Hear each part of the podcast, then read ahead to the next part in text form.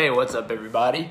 I am here for the uh, Wednesday evening Facebook Live, seven p.m. on Wednesdays.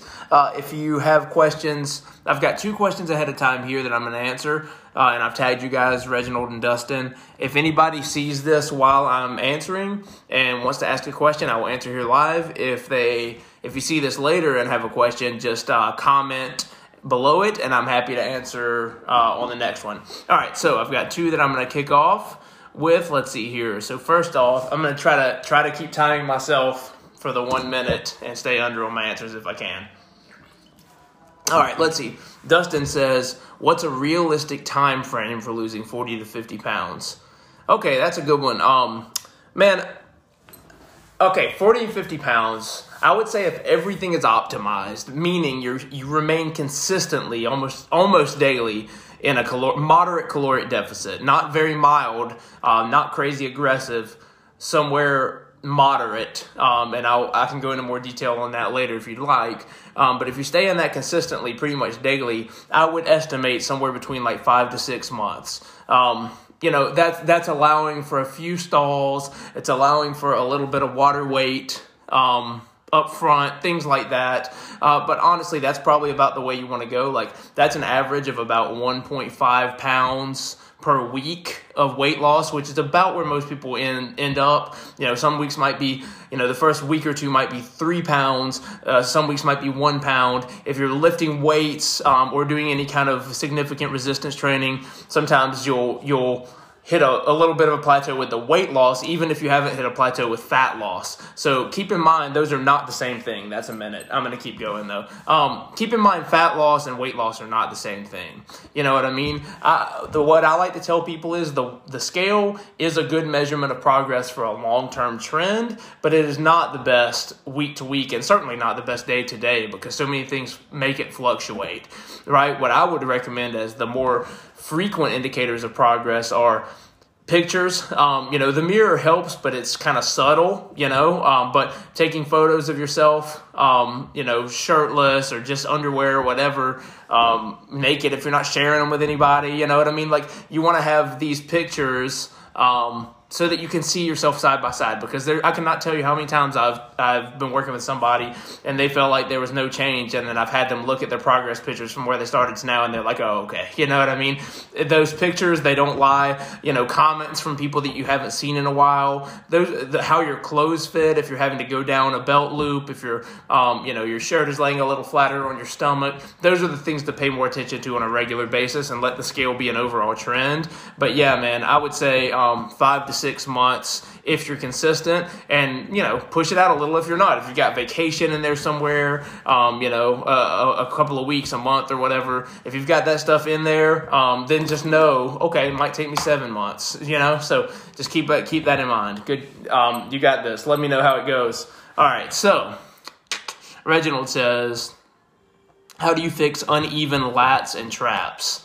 Okay. Good one, man. Let's see. Um, so, um, all right, one minute.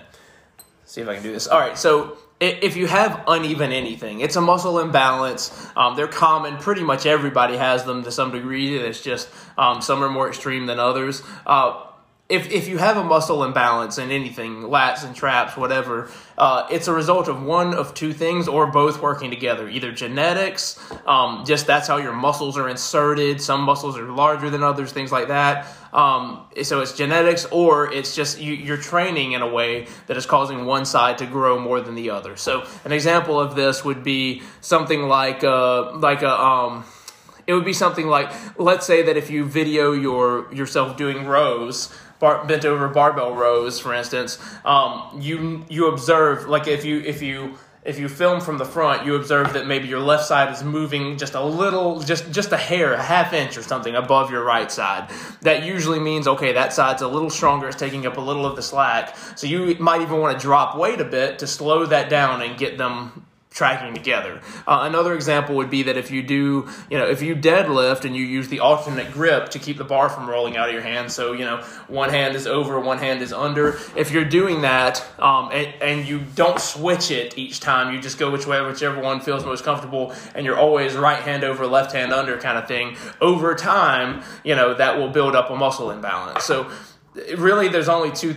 If if it's if it's that, if it's your training, if if it, I just said those things and it made you start thinking, oh, there are some things like that. Stop doing that or switch it up. You know what I mean? If you do the switch grip, switch it every time. Um, if you you know, it might be uncomfortable at first, but but you have might have to do it. If you notice that one video your lifts, if you notice that one side is is going to even just a little uh, faster than the other side, make sure to to to try to compensate for that. And if you can't do that at the weight you're at, drop it down. And then if If it's if you if you can't really come up with anything like that, it's probably genetics. And one of the only things, I mean, unfortunately, you're never going to one hundred percent mitigate that. The best you can do is to try to kind of like add some reps to that side. You know what I mean? So let's say your right bicep is a little bigger than your left bicep, despite you feeling that you train them both the same. Um, you know, maybe throw, if you do ten reps um, of alternating bicep curls on your, your arm day, for instance, do, um, if your right arm's the bigger one, do twelve reps uh, on the left arm where you only do ten reps on the right one. Something along those lines, and you can kind of fix it a little bit. You'll probably never be totally... totally there, but you can fix it. And some of those are easier to do than other. My my most obvious imbalance is my right, my left quad is larger than my right quad.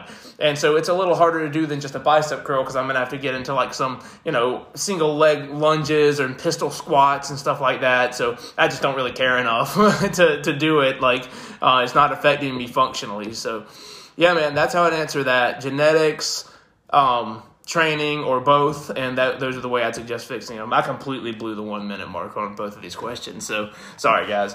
All right, Rich, what's up, dude?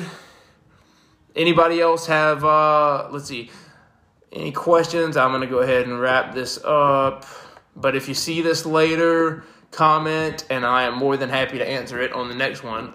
Um, all right, everybody, have an awesome Wednesday night.